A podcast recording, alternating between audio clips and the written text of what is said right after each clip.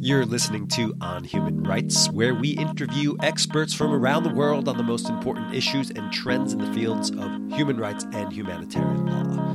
We're broadcasting from the Raoul Wallenberg Institute of Human Rights and Humanitarian Law in Lund, Sweden. I'm Gabriel Stein. Today we're joined by Ted Piccone. He's a senior fellow from the Project on International Order and Strategy and Latin America Initiative in the Foreign Policy Program at Brookings Institution in Washington, D.C.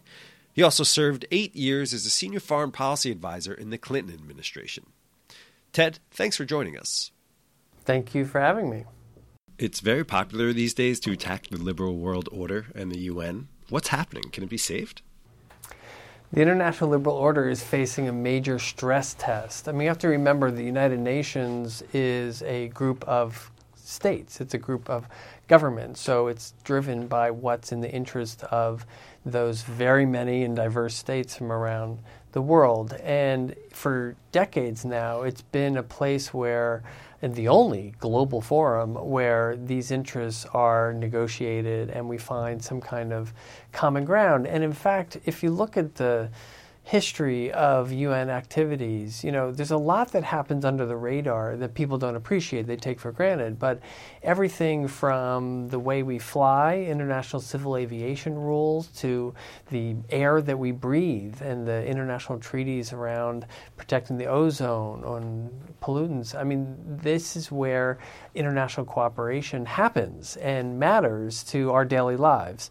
So, in that sense, the UN is still alive and well and will always play, I think, that important role. Where it has been so challenging is finding responses to the violence that is emerging, particularly after the Cold War ended, where various um, tribal, ethnic, local conflicts have spilled over to become major uh, refugee crises and other kinds of humanitarian crises. And there, there's a, it's been very difficult to reach consensus on how the UN, how the international community should intervene, whether it's through humanitarian assistance or sanctions or actual use of armed force.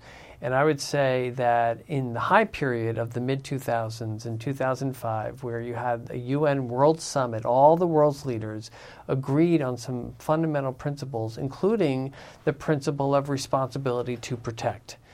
Protect civilians when nations are unable to be responsible sovereigns of their territories and demand some kind of international response. That doctrine was employed to intervene in Libya when Gaddafi was threatening really uh, severe attacks against opposition forces there. And the result was uh, mixed. I mean, Libya did get rid of Gaddafi, uh, but it left a terrible mess in its wake because the international community did not sustain its involvement, number one. And number two, the way it used force as a, um, critics say, a tool for regime change really set off alarm bells for so many countries. They're like, we don't want to use the UN for regime change. That's not our intention. And so there was a major pullback on the responsibility to protect. And the victims are the people of Syria. Uh, where the United Nations and the Security Council, time and again, has been unable to reach consensus on what to do about Syria. And what do we see? We see millions of Syrians uh, fleeing the country, coming to Europe, uh, and you know, most of them, by the way, are not in Europe. They're in Turkey and Lebanon and Jordan, which are already reeling from other refugee populations. So this has caused a major crisis, and it's a real sign of failure of the UN uh, system. And again, individual member states, including Russia, that have blocked again and again any effort to uh, address that tragedy you're talking about how the UN has done all of these amazing things, but your average person doesn't see that. So what what can be done? So the UN, we have to remember, um, is uh, often used as a scapegoat for uh, other issues. And again, come back to the basics. It's a club of member states. It's up to the political will of each country. Now, the five most powerful countries at the UN um, have an important responsibility to make it work. And as I mentioned, Russia has interfered over and over again with support from China on the Syria problem. The United States, under President Trump, you know, this was not a campaign issue, by the way, at all. So we can't say that he has any mandate to do anything regarding the UN. However, it fits with his America First philosophy that you know UN is is just not important to our ability to, uh, if in fact, it just gets in the way of our desire to bring jobs back, to um, stop having to save all these other countries from their own problems. We have our own problems at home, etc that is a powerful idea. And for people who were left behind by globalization, there is an appeal to it. But it's very short sighted. Uh, we need a much more long term vision of international peace and security. Our economy is so interwoven, U.S. economy, with, and others, with what goes on around the world. And so we need Um, an international environment where there's some stability, where there's some protection of human rights and the rule of law, and open trading systems so that our economies can actually work together. And we cannot build walls and expect that we will have some kind of economic growth or, or even peace. History teaches us that very well. So the scapegoat problem is a real one, uh, but it's a short term uh, political problem. And as we've seen in other U.S. administrations, uh, it doesn't take long for the leadership to realize that they need to invest in, in the UN. Mm. So then, what are the new ideas? Uh, where are we headed? How do we change course? I think we're in a moment where uh, we can't see what the new ideas are, but there is uh, a sense of rethinking that takes us back to some basic principles of you know why do we have the UN? Uh, why do we need to invest in protecting human beings from violence or humanitarian emergencies? Because it does affect us back back at home. Uh, so I think for starters, we need to go back and remember why we created, remember our own history of 20th century wars and violence and genocide. Uh, and now, for a lot of younger people, they didn't live through that. It's harder for them to imagine what that looks like.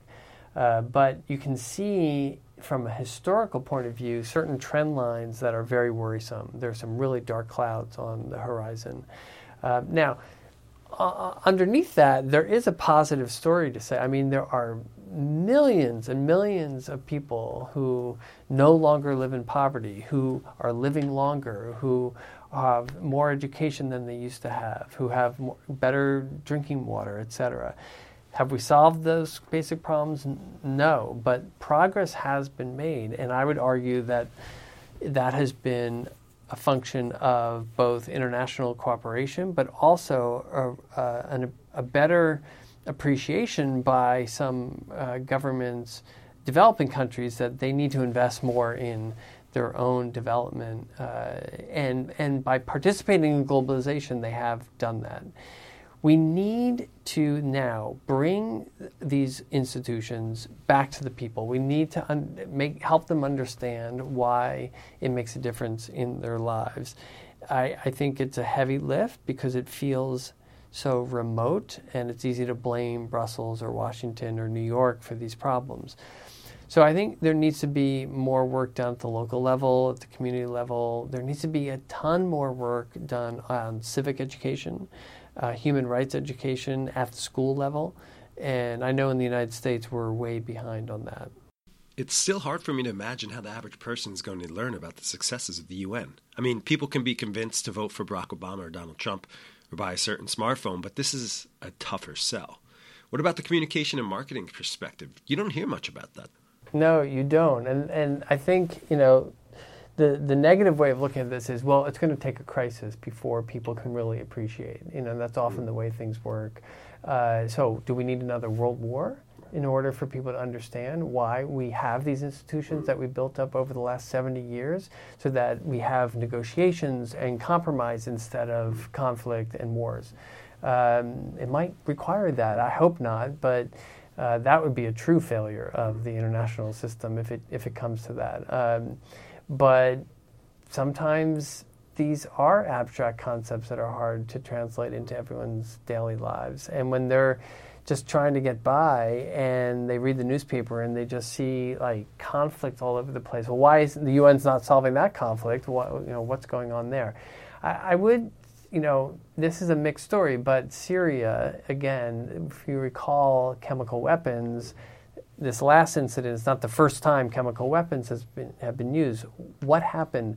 The UN stepped in through an international treaty arrangement to remove what we thought was, you know, 98% of the chemical weapons, um, which was considered a success of the international system.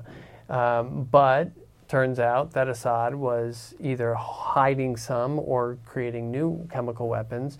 Now, for if I'm a um, American citizen and my uncle or my nephew or my cousin is in the U.S. military who's deployed into that region, I'm going to worry about him being a subject of chemical weapons. So, yeah, it matters that chemical weapons are controlled. This is a bright, it should be a very bright line in international law and cooperation, and now it's a matter of enforcement. And that's why, frankly, I thought at one level, President Trump did the right thing in responding to these latest use of chemical weapons in Syria. Um, it should have been done through the UN. Russia blocked it. So he took action on his own, which is not a good thing for the respect for international law side of it. But on the other hand, it was a good thing in responding to this use of illegal chemical weapons. So, you know, this is highly imperfect, but I think most Americans would understand that, hey, we've got to get control of these chemical weapons. No one wants chemical weapons in the world. I'm curious what impact you think the America First doctrine of uh, the current administration in the United States uh, is having on the global efforts to promote and protect human rights. I think it has a highly negative impact, and we saw it last week when Secretary of State Tillerson gave a speech at the State Department in which he tried to explain what this means in foreign policy terms. And he was quite clear in saying that, look, first of all, it means that we have to protect our economic and national security interests. And yes, we have our values and they're fundamental and they're enduring, but you know, sometimes there are obstacles to getting our interests satisfied. And, you know, government leaders complain to us all the time we're too demanding and we need to give them more time. So, yeah, values matter, but we've got to protect our other interests first. To me, that's a complete reversal of what we've learned from history. And that when we disregard the, not even the values, but the importance to peace and security that human rights offers, then we're really on the wrong path. And I'm, I'm very concerned that uh, this attitude, if it becomes policy really in the United States, will then spread, and I think it's already happening, to other parts of the world where you have authoritarian leaders to say, well, look at the United States. They're saying it's America first. Well, it's Egypt first, it's Philippines first, it's Russia first. And there you just have a total competition, free for all, for each country's parochial interests and inevitable conflict. It's just not the way the world's going to work if we want to have any kind of uh, peace and security. So to me, it's it's the most troubling aspect. Um, Senator John McCain is you know noted war hero has just written in response to this speech a very powerful argument in the New York Times, uh, making the case for why human rights are essential to our national security. Um, and I, I encourage your listeners to read it. It seems to me that Secretary of State Tillerson is saying economic interests and national security are more important than human rights. Yeah, and they also interpret it as border security, you know, preventing terrorism, and we need to build walls and um, make sure that no harm is ever brought to any American, which is a completely unrealistic standard. And we have to accept that if we want to have open democratic societies, there is a certain vulnerability and risk that we face in a world in which that's so integrated, so globalized, and we're going to have to accept those risks. There's no such thing as a zero risk-free environment, mm. and so that's number one. Uh, that's a trade-off we have to accept. And uh, unless you know, if you want to live in an authoritarian state, uh, go move to China, and see if, how you think how it goes there. You might have some basic um, economic uh, rights, but you won't have freedom, and you may not have much clean air to breathe either in Beijing.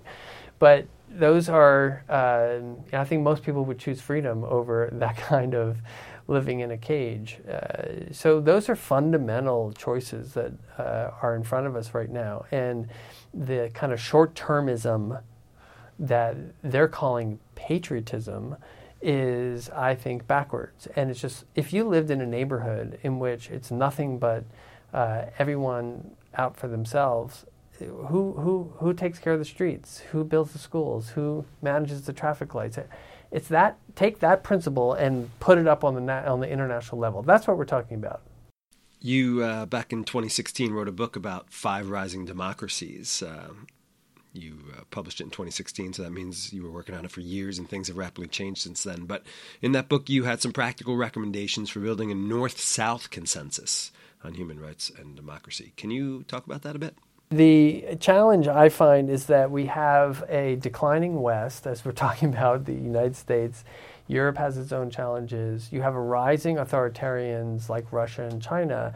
And then you have these swing states, these middle power democracies that have made tremendous progress in their own transitions to more open societies.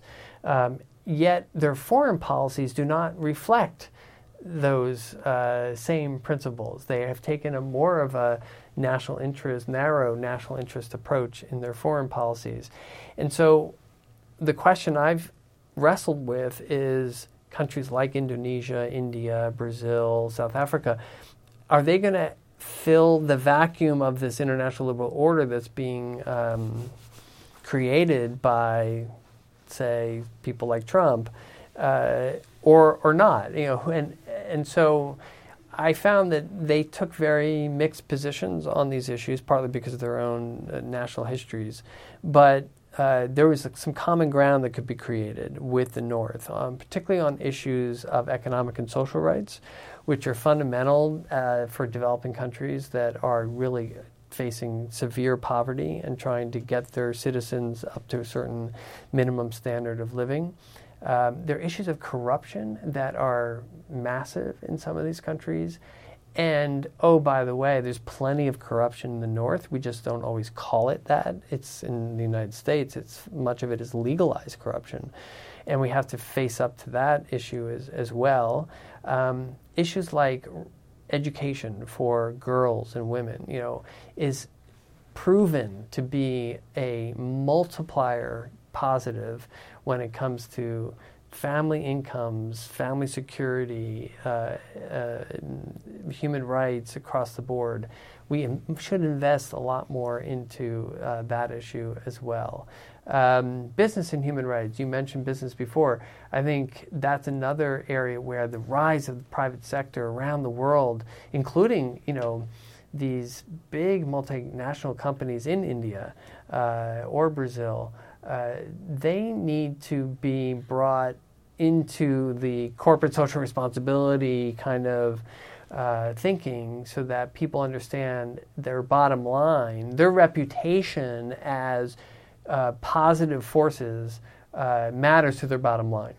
And there's a lot of good work going on in that field, but we need to do much more. Uh, so, those are just some examples of where I think there can be uh, some common ground. We have to remember there's some very uh, fundamental issues around freedom of information and uh, free internet uh, that are critical to our ability to actually exercise our rights. And we see more and more countries creating um, uh, firewalls, uh, censorship, internet shutdowns, surveillance mechanisms, democracies and non democracies, and that is a real danger as well there was an article in The Economist recently comparing big data to big oil uh, and, and, arguing that maybe big data, like Facebook and Google, Amazon, that it needs to be broken up, that they have a monopoly. Things have changed so fundamentally when it comes to data and information, the internet. um, in the past five years. Are these institutions ready for that? No, we are in completely uncharted territory, and the technology is moving so quickly, and it's driven by you know Moore's law, where there's this r- natural rhythm of, of, of, acceleration. But the market uh, forces that are driving these companies to constantly create new products that will you know make our lives easier and more convenient, but in fact are collecting data about our personal lives and then converting that into all kinds of new products. Um, it, it, it leads inevitably to a major clash with some very fundamental human rights principles of right to privacy, freedom of expression, and I think the lawyers, the regulators, the governments are way behind the curve in trying to catch up to this phenomenon. And it's got to slow down. You know, some every country needs to say, wait a second, what kind of world do we want to live in here? And, and slow things down. I think Europe is further ahead because they have a higher concern for privacy than in the United States. And, and I am very worried that we're never going to actually catch up to this phenomenon until maybe people appreciate just what an invasion it is of their personal lives and care about it. Going forward, what are the key areas you're going to be working with? Where do you see uh, the Brookings Institution making a dent in the universe going forward? Well, we're a public policy think tank, so we are in the business of um, producing uh, research that's relevant to policymakers. So that's a good question you ask. Uh, what what difference does it make? I think in the uh, we're facing a stress test of our democracies right now, and uh, we need to again go back to basic principles and identify uh, what is it that's driving this kind of uh, erosion of our basic democratic principles and analyze that, call it, and see what can be done to uh, reverse course. Uh, so that's the principal thing. I think it's more of a transatlantic discussion that needs to happen because um, looking at other trends in the world and the way it's going, if the anchor from my point of view, is not strong, then you know we're likely to face more conflict in in the world. Um, I think, in addition, holding on to the international liberal order, uh, including the human rights components, uh, will be critical. And there again, it's going to require other states to step up and. Um, carry some of the burden, and because the United States, under the current leadership, uh, is losing interest, and I think that could be quite damaging. So certainly, trying to influence other forces, including in the U.S. Congress, who do care about U.S. leadership on these issues, and making sure they understand the consequences of U.S. Um, retreat.